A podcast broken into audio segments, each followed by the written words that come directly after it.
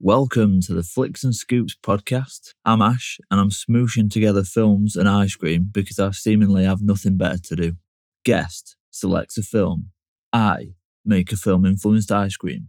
We talk about the film and eat the ice cream. This one's been a couple of months in the making. The plan was to record when I was at home, but I had to get out of Dodge while getting was good. But we finally made it happen. On this episode, I welcome an old friend, writer, playwright, content creator, Matthew Greenough. We're having a chinwag about Chris Morris's Four Lions. For this one, I went with a sugar puff ice cream, details of which will all become clear in the episode.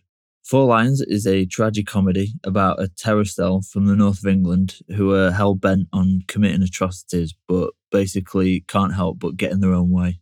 This is a spoiler warning. If you haven't seen Four Lions and you want to check it out before enjoying this episode, then I'd recommend it.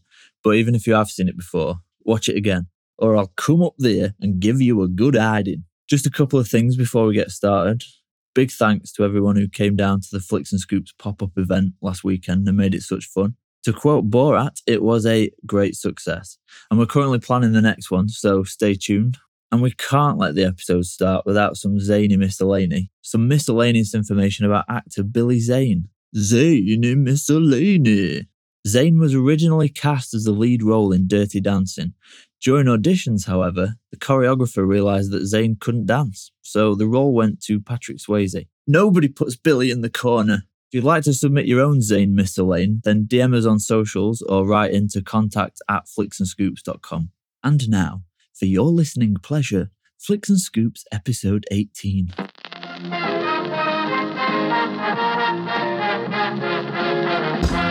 Now it's time for ice cream. and you can get it right here.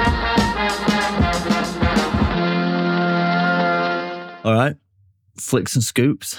Thanks to the power of the World Wide Web, I'm accompanied today by an old pal from back home. Now, some of you will know him from that McDonald's advert that time, but to most, he's the actor, the scribe, the playwright, Mr. Matthew Greenough. I'll, I'll give myself a round of applause just to add to the uh, to the do. audio atmosphere, just to give a little bit of aesthetic, please. Um, Bloody dead in here. need a bit of Steve Wright in the afternoon ex- exuberance. now that- that McDonald's advert is going to haunt me until the day that I die. It was literally the first thing that I ever done straight out of finishing uni. I moved to Sheffield, moved to London even, and was couldn't wasn't officially living in the flat that I was living in, and so couldn't sign on for uh, housing benefit, and had an acting agent, and they sent me up for the first ever possible audition that I could do, and it was a McDonald's advert, which instantly challenged my feelings of like moral superiority over everybody else, and and I was like, it's fine, I'll do the audition, and I won't get it. And then I got it. So I was just in this. But I, the woman strokes my hand, and she looks like she's my carer. I was meant to be her boyfriend. It wasn't. It wasn't good. you got to start somewhere, though. yeah, How are you doing? How are you? I'm not too bad, man. Uh, lockdowns treat me well. I'm just working hard and uh, writing a lot and cracking on. Getting a bit homesick, sitting all my all my battles online. Yeah, I mean, we're sitting on Dev Green like we, that's what literally what I did this afternoon was sit on the on Dev Green, which is where I smoked my first spliff at 13, and then I sat there this afternoon and drank a Peroni, and I was like, the only thing that's changed in the 16 year gap is the fact that I was on light cider and now I'm on a expensive lager. that's that's as far as I've got in 16 years. I've done a total regression. Just uh, got more expensive taste. Well, this episode was brought to you by Flicks and Scoops Express Delivery, aka Mum. Hopefully, the first of many deliveries. I completely forgot that she was coming round. Oh, really? and then she knocked on the door. And we were just a very friendly lady, just with a bag on the other side of the door. Just like, there you For the go. random bag of ice cream. But no, it was very, very, very good to see her. Well, we've got a sugar puff ice cream, which let me tell you, actually, was surprisingly difficult to make. And not because it's technically adept, but sourcing sugar puffs was a nightmare. I don't know if you tried buying sugar puffs lately, but I think the big supermarkets don't stock them anymore because of the sugar levels. So I had to get them from the village shop where it's as if anything from 1998 onwards never happened.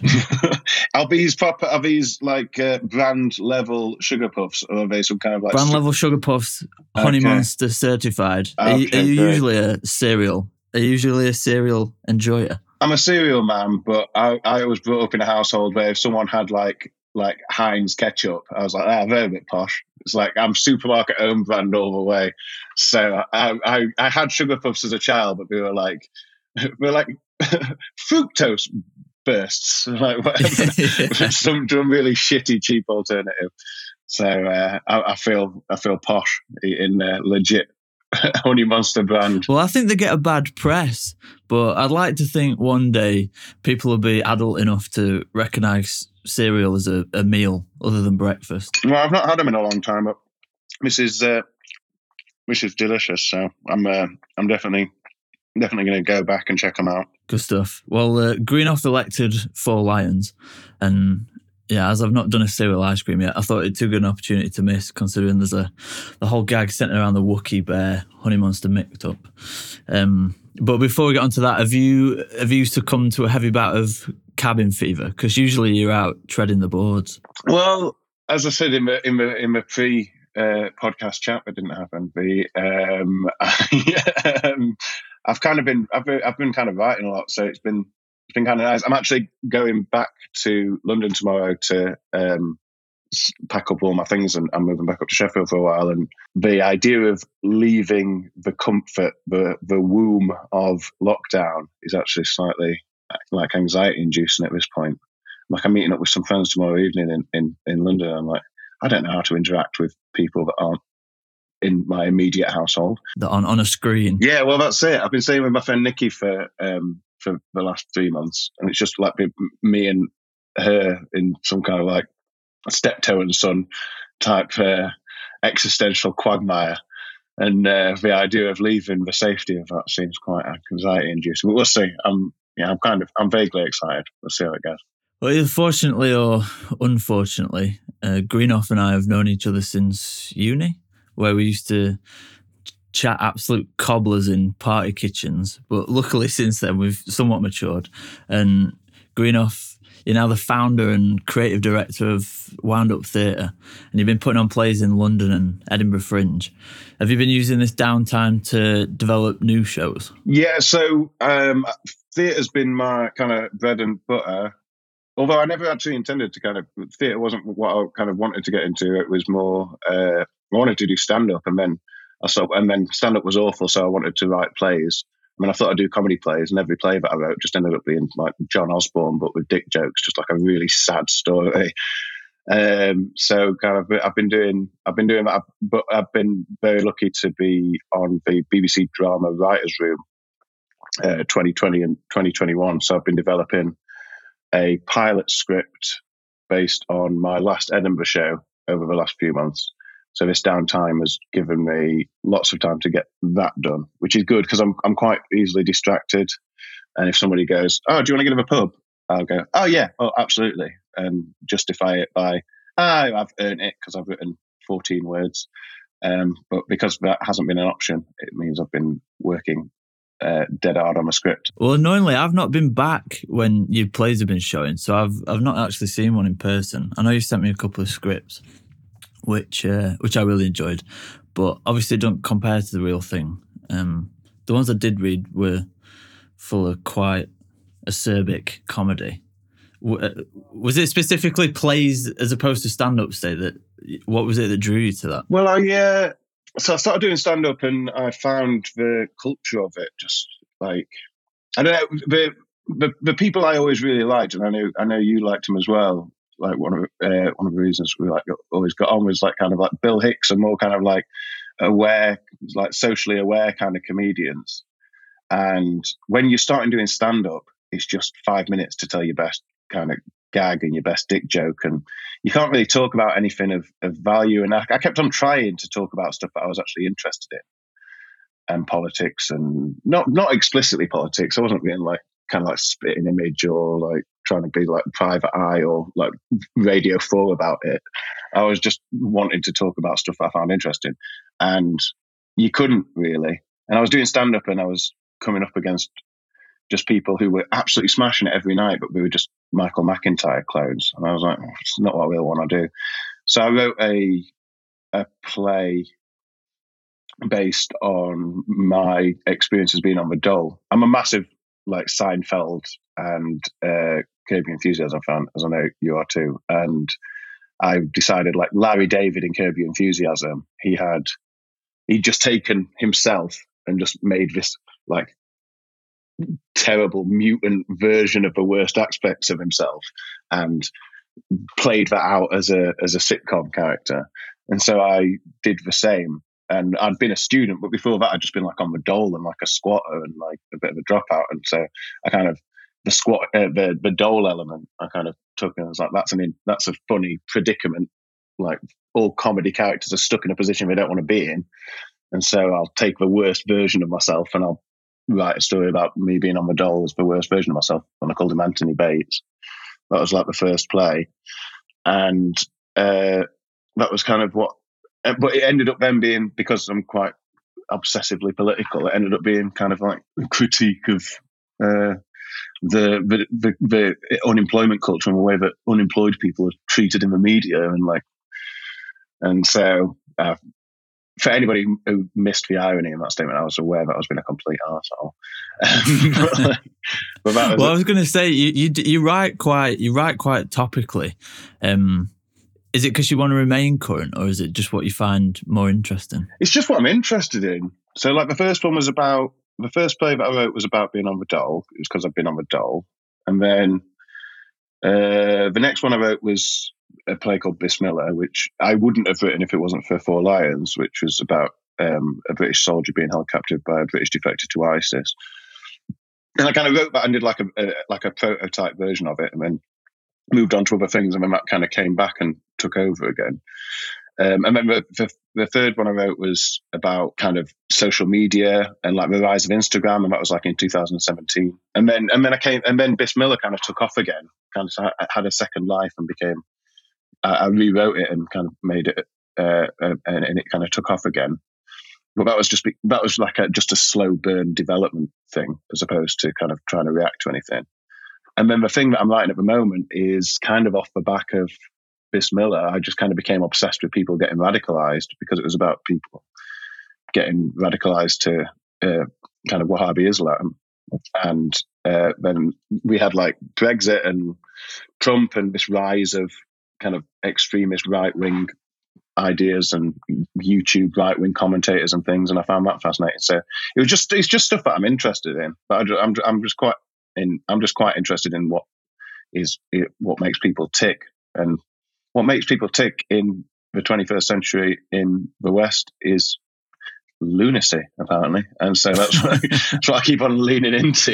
It's, it's hard to disagree, really. Yeah. Um, and your latest on this, it'll be all right on the night. So were you you were in the middle of performing that right when Corona hit, and then you had to shut productions down? or- Yeah, so that's what my TV show is as well. It's kind of a very loose adaptation of the play. So my initial thing with that was I wanted to go back to some kind of stand up thing. I wanted to do a one man show that was kind of from my perspective. So like when we met, we were like in our late teens in kind of in Sheffield, and I that's where we we'd grown up. And that, but my background with that was like I'd always been into punk music and uh, going to like DIY punk gigs and things. And from being like 12, 13, it really informed my sensibilities. And I realized that that, that kind of that it split because it was very anti-authoritarian. There's a lad called Paul Joseph Watson. I don't know if you're familiar with him. I remember you trying to contact him because I was, he's was- from around where- our end. He's he? off Parsons Cross, which is the same. My family's off Parsons Cross, so like he's off Parsons Cross as well. But he, you know, Infowars that's run by uh, Alex Jones. Yeah, he's big on that, isn't he? Yeah, well, he's he's the uh, he's the editor in chief of uh, of Infowars. Is he? Yeah, and he's from Parsons Cross. It's fucking nuts. Bearing in mind, the guy who runs Infowars is Alex Jones. When Donald Trump was running for the presidency, he went on Alex Jones's radio show and said, I'm doing this for you, Alex. And the second in command at Infowars is Paul Joseph Watson, who's off Parsons Cross, went to Chaucer School, which is the same fucking school as my dad went to. And it's like, that's fucking nuts. So I had this idea about doing a stand up show about trying to track him down and trying to make friends with him. Um, and being like, look, we've got the same background. I'm a fucking like lefty loony Marxist cracker, and you're like, you're this right wing nut job. Like, how did this happen? Do you reckon? And that was my like my initial idea. I was like, I'm going to try and be his friend and make a stand up show about it. Turns out he didn't want to talk to me, and so I ended up writing a play um, about two lads who. I basically imagined that we'd had the exact same life, which we kind of basically did, um, but we were best friends. And then he went that way and I went the other and about us reconnecting them and how that would happen. And so that's what I'm now. And so that was the play. But yeah, when COVID hit, I was on tour with that. And then kind of COVID put the kibosh on that. But then I got onto the BBC scheme. So now I'm writing a, uh TV pilot, which is based on the same concept, but it's more the actual way that I'm pitching it to TV production companies is uh, Paddy Chayefsky's network meets Chris Morris's Four Lions. That's the idea. So it's about these two characters. The idea is that the, the right wing character is, oppo- is actually trying to be a YouTuber, and the left wing character works for kind of a BuzzFeed organization, and um, they are they see each other on different sides of a free Tommy Robinson protest and then have to meet each other again at a uh, wedding of a mutual friend the month the week after. And then the the fallout from that the right wing character does a YouTube video about that goes viral and then the left wing character is made by his uh, employer to do a rebuttal video and it begins this uh, kind of uh, yeah network style breakdown where they become de facto figureheads of kind of their respective sides. So kind of the very woke left and the kind of outright Infowars, and they become it's hashtag Team Greenie, which is the left wing character, not remotely autobiographical, and hashtag Team Beanhead. But that's my mate Beanhead, who is a few years older than so I don't know if you know him, but my mate Beanhead is the loveliest guy in the entire world. But I just figured if I call the right wing character Beanhead and it, uh, and it makes it onto TV and hashtag Beanhead becomes a uh, euphemism for right wing views, that's just quite funny for me to have made my friends, uh, my friend a, a right wing meme. It's just a welcomed byproduct, yeah, of your work. yeah, I'm just being a complete prick to my friend Paul, basically. Do you have a title for it yet? Or are you going to get sniped for telling us? The, no, I don't actually. It's really bothering me. I um, I'm writing a play that I've got a title for, um, that I was really proud of. Because there's uh, Seneca the Younger said, uh, "What need is better weep over parts of life when all of it calls for tears." And I was like, "Oh, parts of life. That's a great name for a play." I'm normally really good with names. Bismillah came to me when I realised that uh, the first word of the Quran is uh, Bismillah, which means in the name of uh, Allah, most gracious and merciful. And then it's also in uh, the Bohemian Rhapsody, like uh, Bismillah, we will Ah, let you right. go, which is like, well, that's a perfect combination. But no, I haven't. So at the moment, it's the working title is still it'll be alt-right on the night. I'm sure you'll find something that makes your your turtleneck rolls just that bit higher. well, when we took uh, when we took it'll be alt-right on the night to uh, Edinburgh, we got a really weird selection of uh, about ten percent. We sold quite well. So few uh, we sold out a reasonable amount, but we uh, I'd say about ten percent of the people that bought tickets for it'll be alt-right on the night we were expecting like Dennis Waterman being like, "Oh, here's one for you." The cast members of uh, Emmerdale having a titting up, and so about ten percent of our audience was like 60, 70 year olds thinking that it was it will be all right on the night. oh man, was there anybody who thought it was going to be it'll be alright in the night, like Tommy Robinson edition? no, well, there was people who thought it was that and stormed out when I mentioned the word wank flannel in the first five minutes.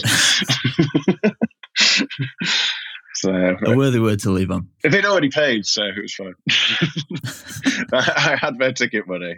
They were- My, percent, my my minimum percentage of ticket sales was already being met by their confusion, so I didn't mind. Their target has changed. It's now target Honey Monster. Is a honey monster a bear? A honey monster is not a bear.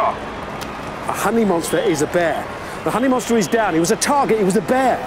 The honey monster is down. Honey Monster is not down control. We have a Wookiee down. What's a Wookiee? A bear. It's a bear. No, it is a Wookiee. You've just shot it as a bear. It's A Wookiee It's a bear. No, It's a bear. Wait, what? The Wookiee is down. The Wookiee is not the target. Well, it must be the target. I just shot it. So, Matthew Greenough, are you a flicker or a scooper? I don't know what a flicker is. What's a flicker? Demonstrate. So I can see you for those who are listening. So can you demonstrate what a flick is in this regard? Because it sounds overtly sexual to me. Flicks is films, scoops is ice cream. So do you Oh, prefer films or Do ice I cream? prefer films or ice cream? Is the question. Yeah. Okay. I've been wondering this as you sent me with a list of questions. Um, I'm yeah. If I had to give up one, I'd give up ice cream. If like so, yes, I suppose I'm a I'm a, Say I'm a it. Say it. as opposed to a scooper. I'm just I'm just going fast about 19 sexual innuendos, but okay. you love it. You're full of dick jokes. You. Fuck that. Uh, when you do eat ice cream, do you prefer it in a cup or a cone? I've literally never understood the the cone. I- it seems like a completely wasted element to me. I understand it as a, in a practical way. If you're buying it from an ice cream man on a hot day in a park, it's like it's better for the environment, I suppose. If you eat the waste, but that's what it is.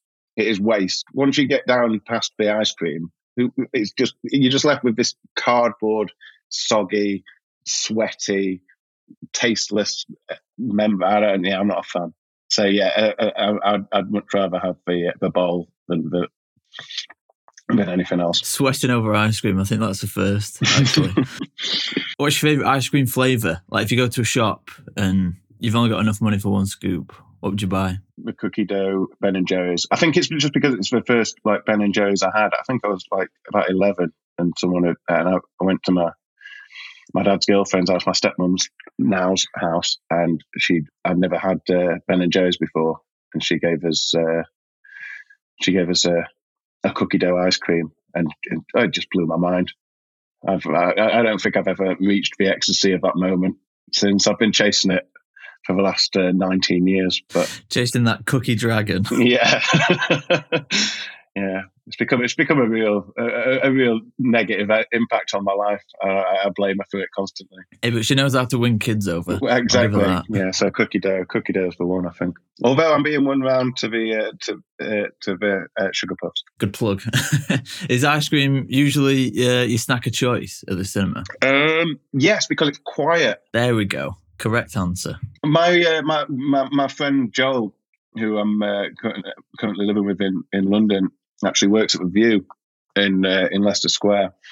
Uh, so for the last year that I've lived with him, while in the brief time the cinemas, cinemas have been open, uh, I've been able to go into the cinema for free and have a pint glass full of free Ben and Jerry's ice cream, which at those prices is about 50, 60 quid's worth of ice cream. Oh my god. When we went to see Tenet, we actually went absolutely fucking nuts, and uh, we just got uh, like bags of the overpriced sweets that were going out of date from the store and, and poured them over as sprinkles. It was uh, it was diabetes, but it was wonderful. I don't think I've ever been so jealous of anything in my life, to be honest. Well, it was the highlight of the, the cinema experience because the rest of it was just confusing, indulgent Warble dialogue. Big things blowing up. cinema. yeah, couldn't understand a word. I thought he'd have learned his lesson with Bane, but it was insane. Like you actually couldn't understand anything anybody was saying. I was like, have I have I just gone deaf? Is this my fault, or is this actually the the sound levels in this film? It was ludicrous. Yeah, he does it on purpose. He tries to be a bit hoity-toity, doesn't he? Um, do you go to the cinema a lot though? If it's not free, no, no, I do, but only because well, I'm a Yorkshireman, so only if it's cheap. I, so I live in South East London, so I'm near the Peckhamplex, so I can go for a fiver. And for a long time, I wasn't working normal hours, so I was off by myself a lot during midweek. So I'm a big fan of going to the cinema by myself midweek and uh, just having the cinema to myself. Peckhamplex in Peckham, five quid a. It's sticky floors. It's like going to the cinema in 1992. It's great. no, but five quid is super cheap these days. Well, yeah, exactly. Why did you pick Four Lions? Um, well, there's a few few reasons actually. The it's it's a Sheffield film. Um, I'm very proud of Sheffield, and I like to see it represented on screen. And it's not very often represented on screen. It's not very often, uh, often well represented on screen, and, and Four Lions is is is, is great. And uh, you know, it's about terrorists. It does a good job of like showing the the warmth and the culture of Sheffield. I think. Um, and then it's Chris Morris, who is my absolute hero.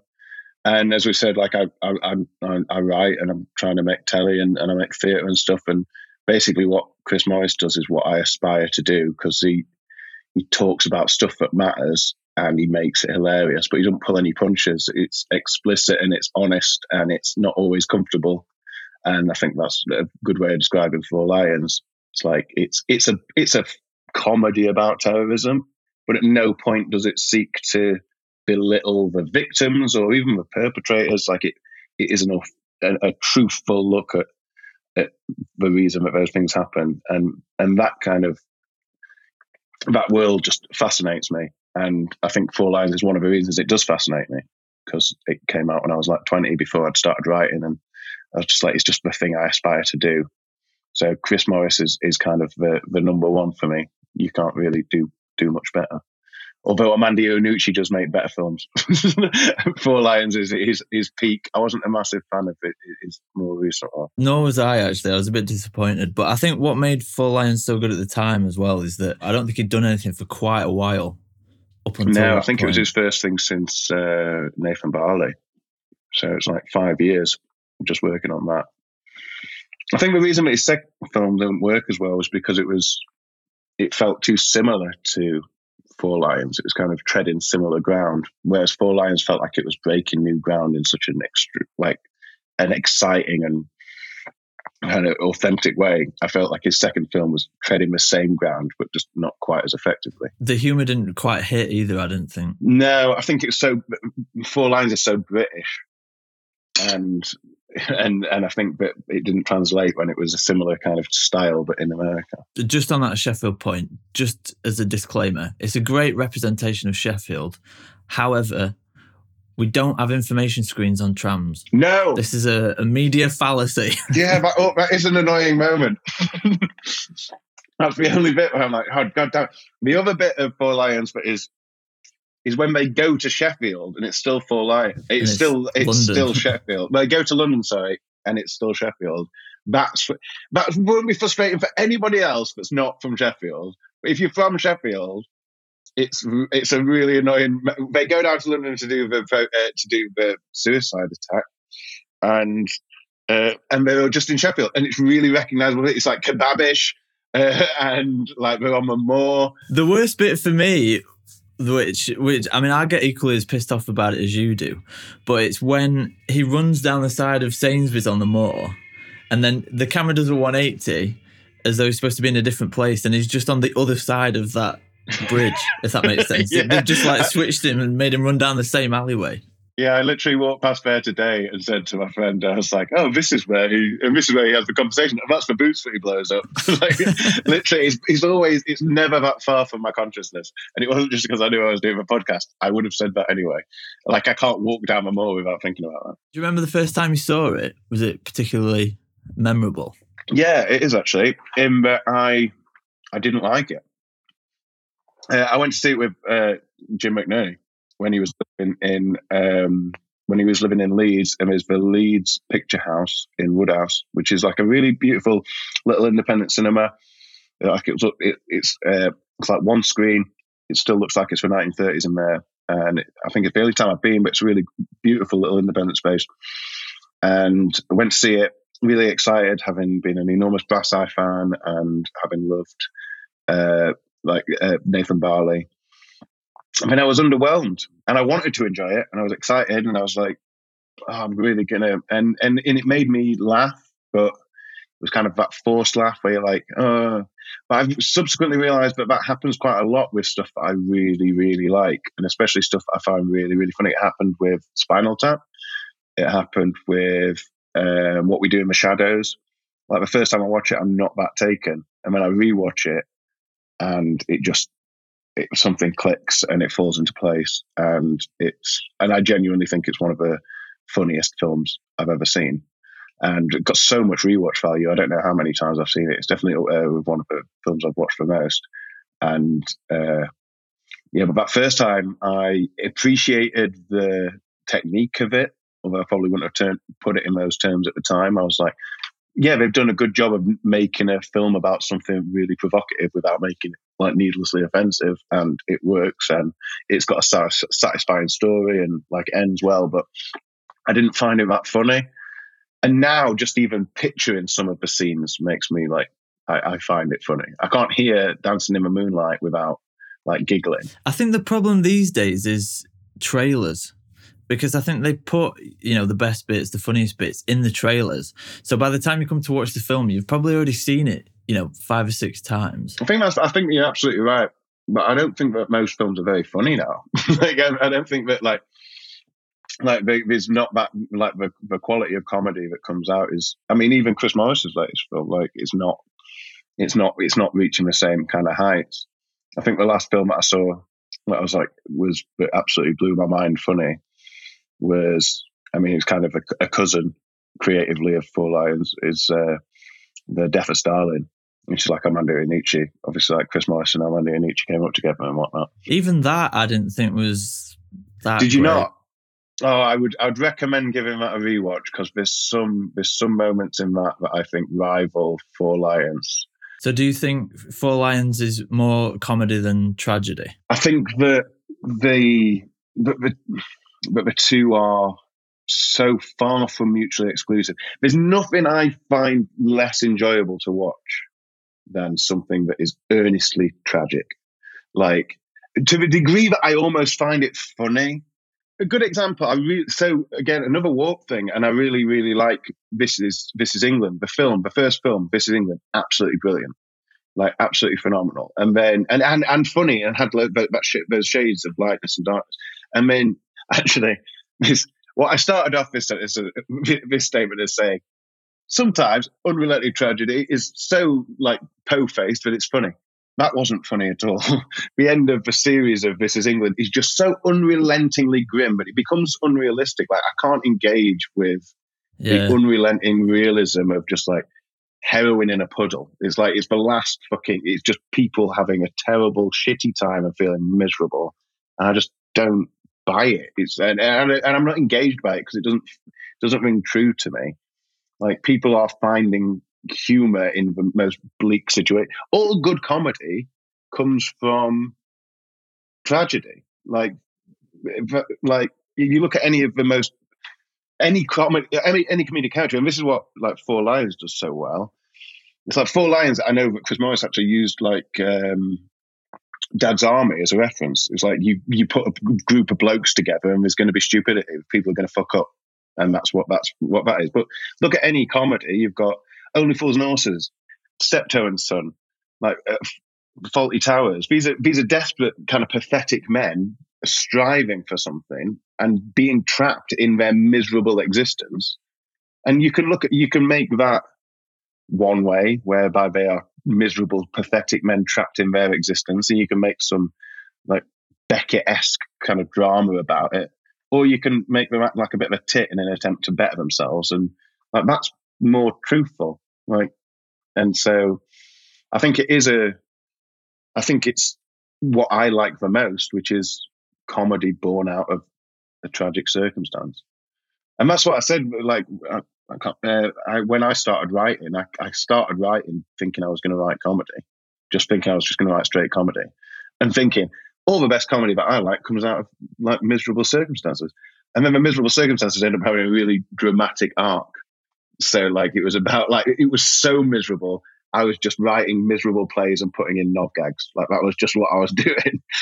but like what Four Lions does, which is a be- which is why I'm not Chris Morris, is because he's uh, able to have tragedy that is exclusively comedic without undermining the tragedy of that of that reality at all. I don't know if it's just me getting older, but I watched it again last night for this, and I I thought it was more a tragedy masquerading as a comedy. And I know that sounds totally daft considering you've got No, no. such behemoths of British comedy writing it. And don't get me wrong, it's a hell of a lot funnier than 90% of comedies that are released these days. But I think at its core, it's just got a lot more tragic elements to it. Like, Is that you coming from it, coming at it from a 2021 perspective, though? Like, when was this written? Like 2010? Uh, quite possibly. Yeah, maybe. I mean, the, the thing that struck me was that I think because I've found it so funny, I think when I rewatched it yesterday, it maybe it's not been as obvious. Well, not as obvious, but maybe it's not felt as important before. But it was this intense combination of like religion, politics, alienation, stereotyping, surveillance state, and of course, I you know it's very obvious in the film, but I'd maybe not paid it so much mind before. I, I suppose that it was the last scene that sums it up for me most. Well, that last scene is absolutely heartbreaking. It is it is genius. But I think the last scene specifically is like is comedy tragic in the most profound way because the last scene is his brother in, like well actually as the credits roll and you've got his brother in that um that like con- shipping container and you've got that british guy going the british like intelligence guy going like so this is technically sovereign egyptian soil on french land in britain essentially saying that we've created so many bureaucratic like loops of nonsense. I can fucking rip your toenails off and torture you to fuck, and you can do nothing about it.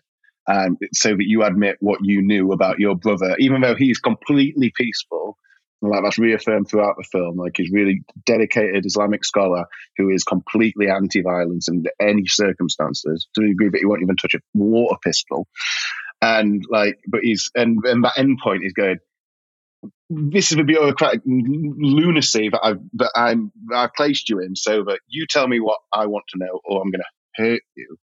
And that's how the film ends. And when I word it like that, I like I'd never I've, like that's that's so so bleak. The way that it's presented at the end of that film is you are on Egyptian, you're in an Egyptian container on French soil. It, uh, it might not be French, I can't remember. It's Egyptian. It's definitely an Egyptian, like sovereign Egyptian land in Britain. Blah blah blah. And it's like, it, but it's the he's just presenting in that moment the lunacy of the reality of it, and it becomes funnier than with any fiction. It was a toss up for me doing this serial ice cream because there's a honey monster reference, but also in that scene he goes, "We know more than you think we know," and then he pulls that Weetabix out of his pocket.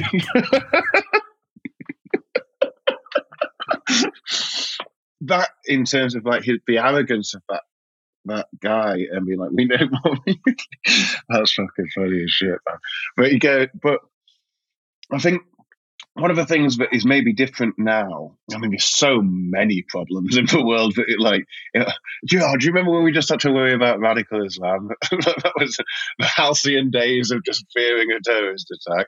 Oh, some un- illegal holy wars in the Middle East. Ah, those days, that were, they were fun. We were presented the terrorists of that age as Al Qaeda, this underground, like MI6 kind of circumstance. And the reality of it was that it was splinter cells of disenfranchised, angry, confused, s- stupid men who didn't know how to express their anger. So we're doing it by fucking making nail bombs and blowing themselves up.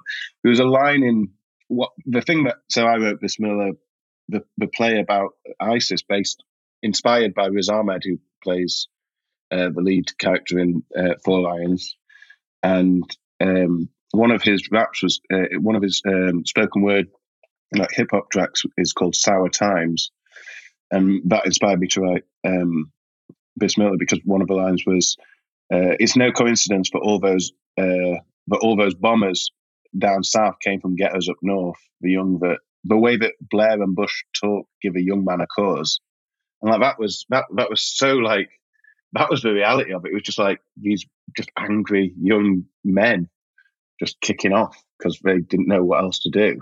does uh, does laughing at the silliness of some would be terrorists mean that young Muslim men are being demeaned, or is it more that they're being?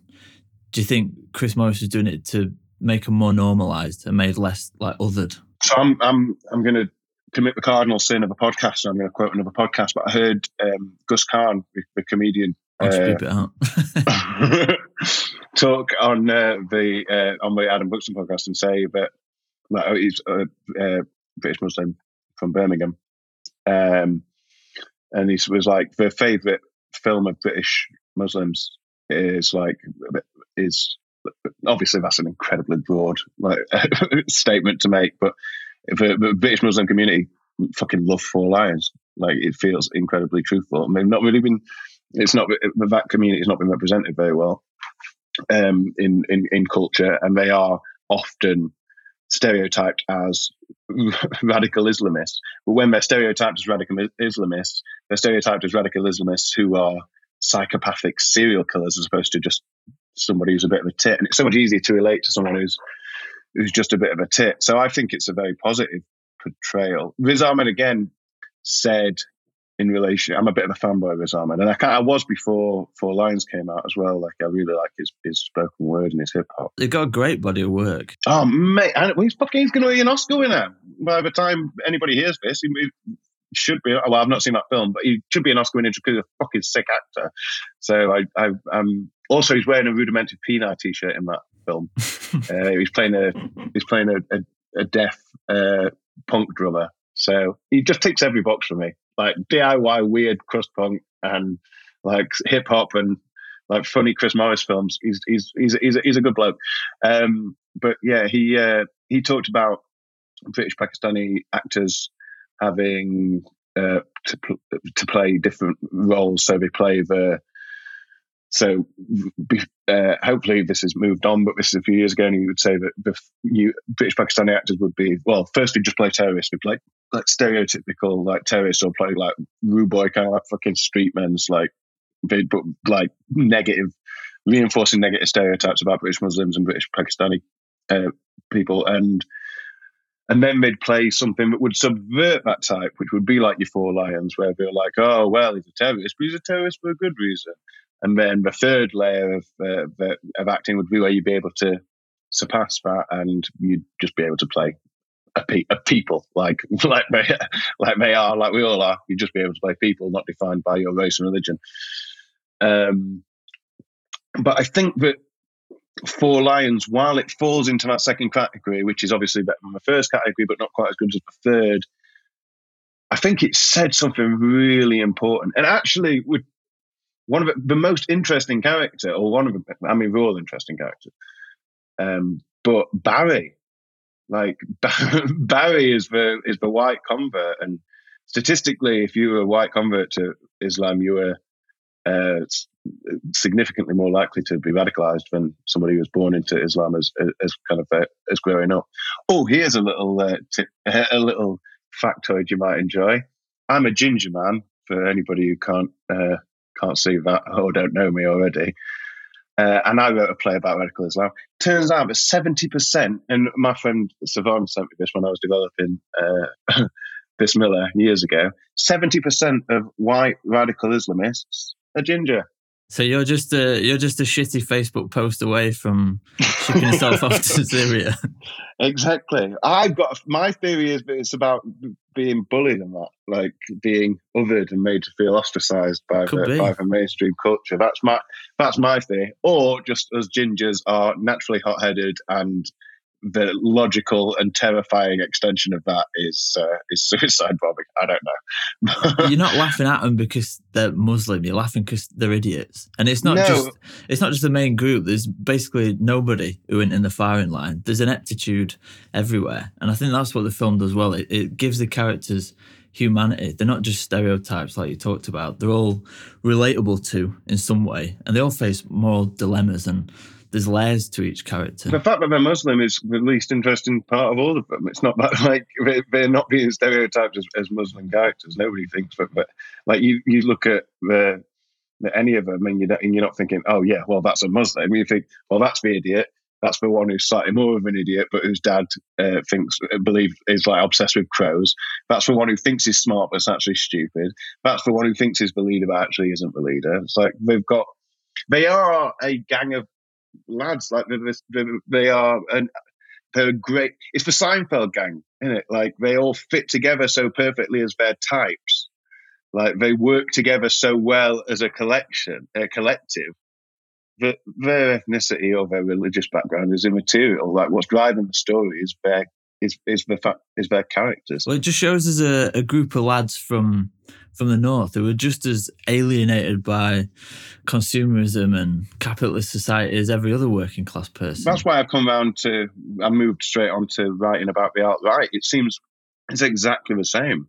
And in fact, with regards to Barry, um, in like reading and like uh, listening to the the writers and the, and the creators talk about it subsequently, they based Barry on a, a real guy who was like an EDL guy, like a right wing guy who was radicalized in prison, um, who became who went from being a right wing, like anti-Islamist guy to somebody who was and then was prisoned for doing something EDL like, and then in prison got converted to Islam and then became radicalized and then became an Islamic extremist. Like, to get, it's just the the Islamic element is just is is the is the extremism that they've chosen. But Well, it almost could transcend religion. I mean, if you set the film in a group of neo Nazis, for example, Barry's almost just looking for trouble, so converts to that because he expects to see more action. I, I- I also I thought, particularly in the case of Barry, it was almost a commentary on like white masculinity. I guess the main question for him would be about his radicalization. But you know, he's the most violent out of the whole gang, and then you get this sexual deviancy vibe where he's forced them to stick beans in the dicks or piss in the mouth. I don't know. Maybe he didn't fit into his It previous made you do community. with with Possibly wasn't manly enough. did he not make you do that thing with a baked bean? I'll be under your knob. so fucking good. But uh, again, being a nerd about a film and not being able to just enjoy it as a film, having to know everything. The uh, the guy who played Barry and Chris Morris talked about his backstory, and um, the backstory that they came up with uh, was that um, Barry's wife had cheated on him and had moved the other bloke into the house, and Barry had had to go out and live in a shed, and was just living, sleeping in the shed, and listening to his wife have sex with this guy all the time, and that was the thing, and that was one of the things that happened to Barry, which is awful. He's like, that's funny. It's a funny thing, and it's like, oh, okay, that's the thing that made helped making it radicalized, and that's the like that's the character detail that they came up with for him. But but like that's a whole like, again in talking about the tragedy and the comedy. It's like, yeah, that's that's an awful thing that ha- that happened to a human. You you can understand why you'd be so fucking like broken as a human being that you could buy into this insane idea and like trying to find meaning in your life elsewhere. But, yeah, that's that's what happened to Barry apparently. Uh, frog him. Ah, no, don't swear, bro. He's been tested. Really? Yeah, yeah, yeah, he tested me, Mm. How did you do that then? I remember do that bean thing, man. No. What bean thing? You know where you put a bean up the end of your knob, man. We're on the parking. Good. Buddy, We're on the parking. what's he saying about a bean, buddy? Families of the 7th of July bombing victims said it's too close to home. And given Chris Morris's controversial past, do you think he'd done it purposely to shock? Um, mm, I think the fact that it was shocking wasn't a problem, um, but I don't think that that was the I don't think that that was the impetus to do it. I think that that was something that happened.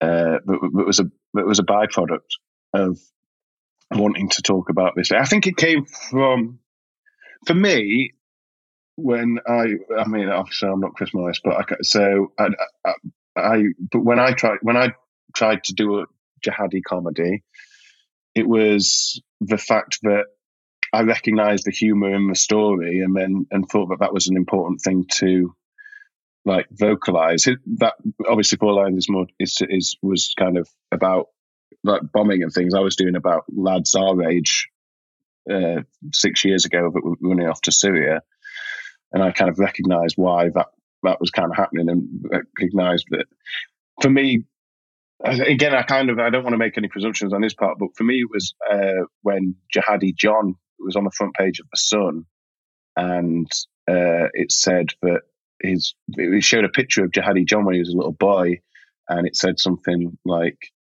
uh, "Look at this. This is the this is the the child who grew up to into a monster." But at five years old, he said that his favorite thing was football and McDonald's chips. I was like, "That's that's that's funny. like, it's funny that like we're talking about him in relation to McDonald's chips, just the mundanity, uh, of this of this child, and then the like that. What the fuck happened in that gap? And like the like the mundanity in the opposition seemed interesting. And and again, I suppose that's these blokes who were just idiots in in the north. And I think in relation to Chris Morris as well, it was. Uh, in reading about these things, there was some bombers who wanted to blow up the Houses of Parliament, and they put a dinghy full of explosives into the Thames, and it sunk. And it's like that's that's funny. And I think he recognised these things and was just like, well, it, I think it, it, depowers it. And of course, there's going to they're going to say, oh well, it's too soon. I would suggest that it was probably journalists who went to him before and went, like from the Daily Mail, going, they've made a joke of it. I think you're right. I think it's it's all this hype and misunderstanding that's you know it's quite symptomatic of his career anyway. Uh, there was I picked it out to read to you because I thought you'd like it. Let me just get it up. Uh, there was one quote in particular stood out. It's from a BBC article, and uh, it's from one of the victims' fathers. He said it's very specific. It's very aligned to what happened in 2005, and they talk about bombing in London. That's not parodying or being satire about terrorists. It's making money about a specific attack. And then it goes on to say, Mr. Foulkes, who said he watched the clips of Four Lions online. Yeah, So he's not even watched the film. It's like it just summed it up for me. It- It's the whole furore that surrounded him since Brass I challenge anybody to watch it and legitimately be offended. I mean, I mean, we could do a whole fucking podcast on the nature of offence. I mean, we could write a whole PhD dissertation on like where offence sits in contemporary culture. But I challenge, I challenge anybody to watch that film and legitimately be offended. And if then they are offended, they're perfectly in the, in the rights to be. Engage in a dialogue as to why.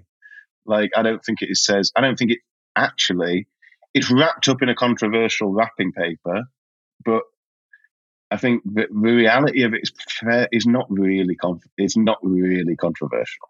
Uh, like if you actually pick it apart, it's not controversial. It's too well thought out. It's too clever. Controversy is being offensive for the sake of being offensive. I think it, you can talk about anything in comedy as long as you do it with enough thought. And there's more than enough thought been put into Four Lions to mean that I think anybody who's related to somebody who was who tragically lost somebody as a result of any terrorist attack, I think if they saw Four Lions, I would be surprised if they actually found it, it to, offensive to the memory of their loved one.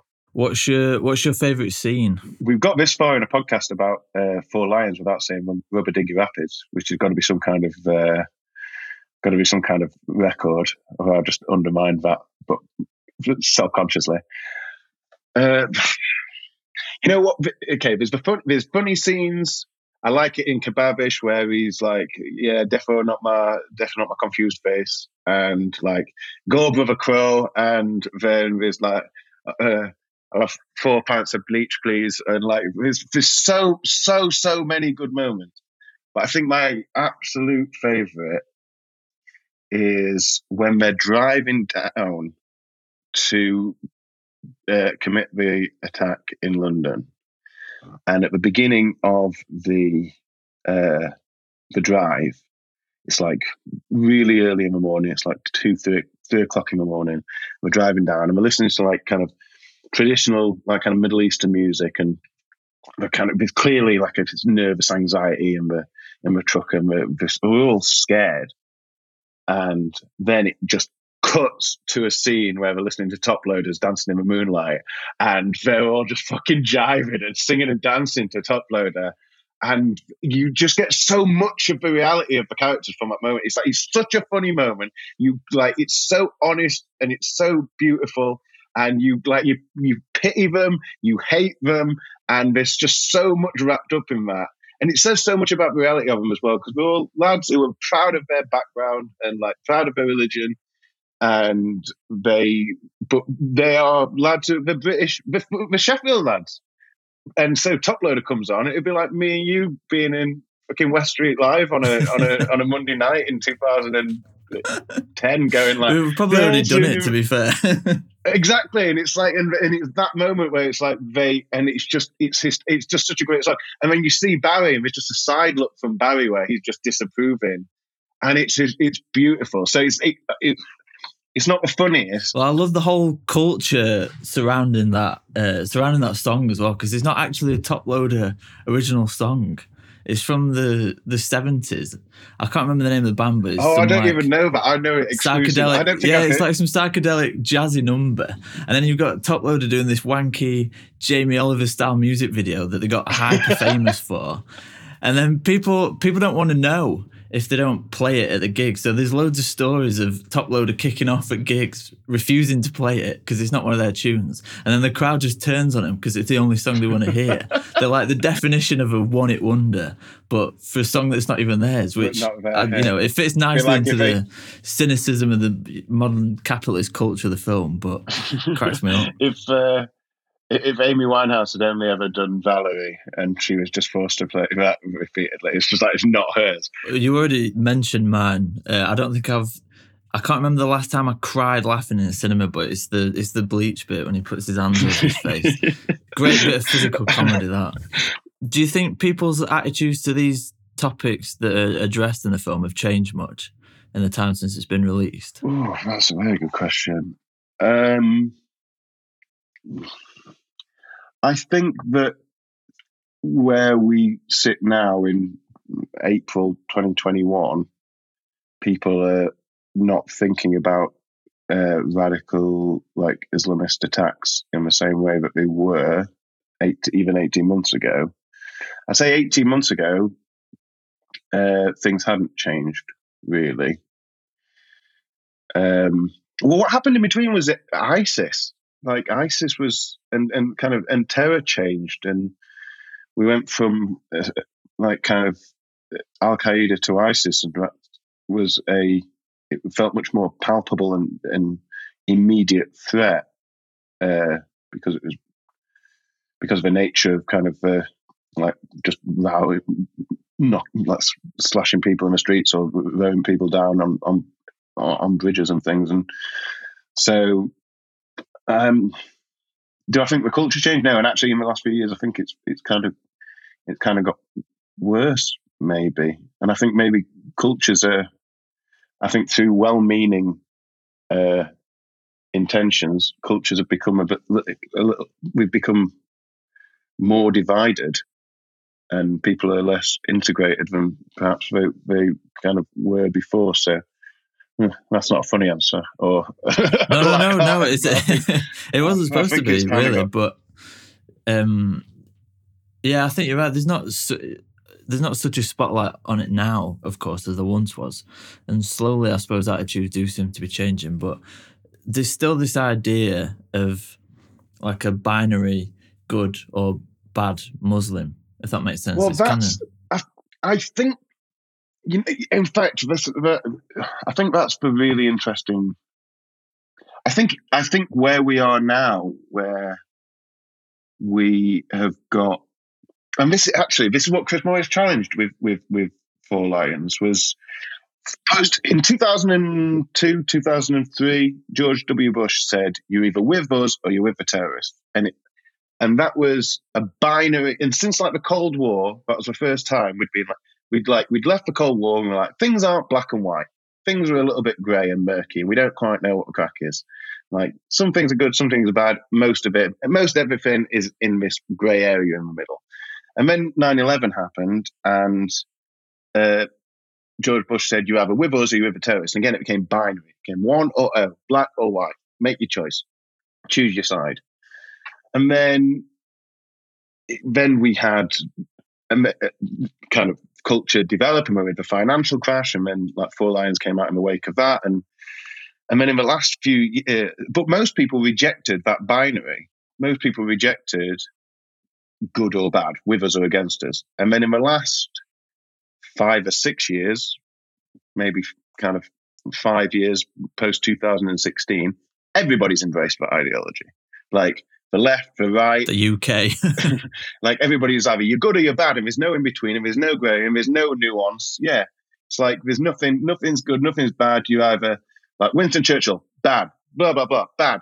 This person, good. It's like, and nobody's willing to look at any nuance. And I, I heard this phrase with this uh, was like tyranny is the deliberate n- removal of nuance, and we are living in a time where nuance is so like, but if you, I don't even know who that's who who I'm quoting. no, but it's very true. I think people forget that everyone's far from pure. And actually, you know, both sides of the fence sort of bleed into each other at some point. And this is what Four Lions did so phenomenally well, and like why it was so important, why more shit should be made like this. And which is why what I'm trying to do for a job really is because I want to like I want to say that it's not black and white. You can't just presume good or bad. Like they are terrorists.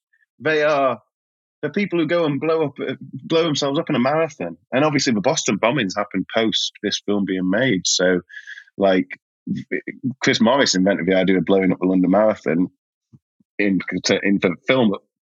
Somebody who may or may not have seen the film, I'm not, I'm not suggesting for a second it was inspired by it, but somebody may have done it in the like it actually happened later on. But you watch this film, and by the time they blow themselves up, you go, "Fucking hell, it's not that straightforward, is it?" And we're not like, yeah, the fucking. Then no way am I defending what we do. Absolutely disgusting. But maybe it's not just because they're those uh, scary, angry brown people that the Daily Mail and the Sun have been telling Yeah, me they are. exactly, Maybe there's a little bit more to it. Maybe it's a little bit more nuanced. But now there's no nuance at all. You have a good or you're bad, and, and the people on the right are saying that, and the people on the left are saying that, and uh, so I think Four Lions is has got an important message for uh, the 21st That century. turtleneck's rolling that little bit higher. Mate, it's gonna fucking choke me in a minute. All right, let's uh, let's finish on a light one then. What's your favorite fact or piece of trivia about the film? Well, I probably uh, probably shared a fair, uh, demonstrated my ridiculous uh, bit of nerdiness on Four Lions. To be honest, oh, it's not going to be a good point, Jane, because it's where I came back. It's where I said before, but it's got to be the fact that Barry was uh, radicalized by the fact that his wife was uh, fucking someone in my house while he was uh, listening in my shed. And I, it's just, it's just a ridiculously great character note. Like, the fact that they had that conversation, and that's what he decided. I found another Barry one because they did a live, um, they did a live stream rewatching. There was uh, what's That was- face? That was fucking. On. I was listening to that. That they, oh yeah, yeah, yeah, okay, yeah. here's a little bit of trivia. Here's a good trivia. Uh, Ten years to the day after the release of Four Lions was the uh, announcement of lockdown in 2020, and I was, I was, I was smoking a spliff in my bath, watching a live stream when my friend texted me to say, "Fucking hell, we're locking down." there we go. That's my personal trivia for Four Lions. Well, Nigel, uh, Nigel Lindsay, that's it. He left his bag on a train, and Kayvan Novak was on a, a later train, and Nigel's bag got put at lost property. So Kayvan picked it up for him, but he called Nigel off the lost property phone, pretending to be the lost property guy, obviously doing his, his Fonejacker shtick, just giving just giving Nigel grief, kicking off and stuff. And then it got to the point where he told Nigel to sing. what, like you've got to sing to prove that it's your bag? Yeah, yeah, something like that. To be fair, man, he's absolutely brilliant. Okay, I, I would kill you, brother Omar. you? Yeah, I would. Would you really? Yeah, I would. What'd you do?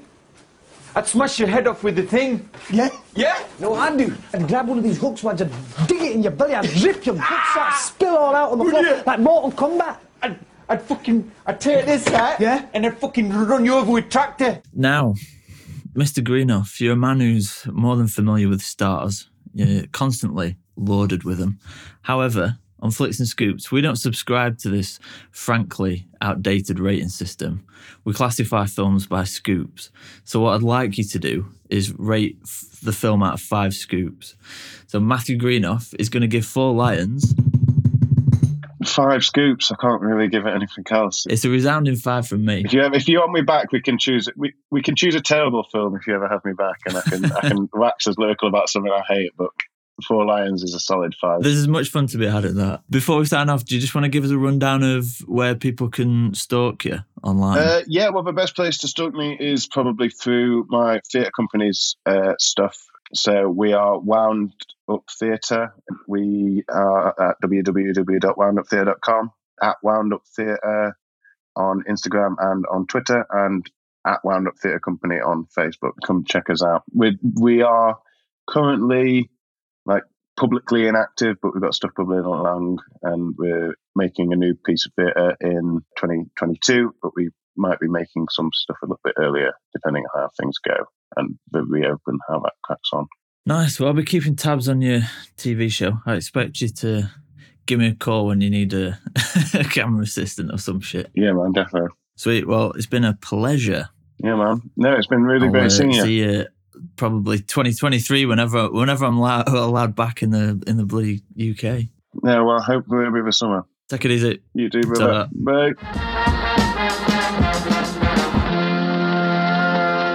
Ah, friends. Thanks again to Greenough for joining. And as I mentioned at the start, we're planning the next pop up ice cream event, so podcast releases will probably be a bit sporadic over the rest of the summer. Apologies. In the meantime, you can follow us on Instagram or Twitter to keep abreast of what's happening. And as always, there's ice cream recipes and film stuff up on flicksandscoops.com if you want to kill some time in between episodes. We haven't decided which the next episode will be because we've got a couple in the bank. So throw caution to the wind and listen anyway. See you next time.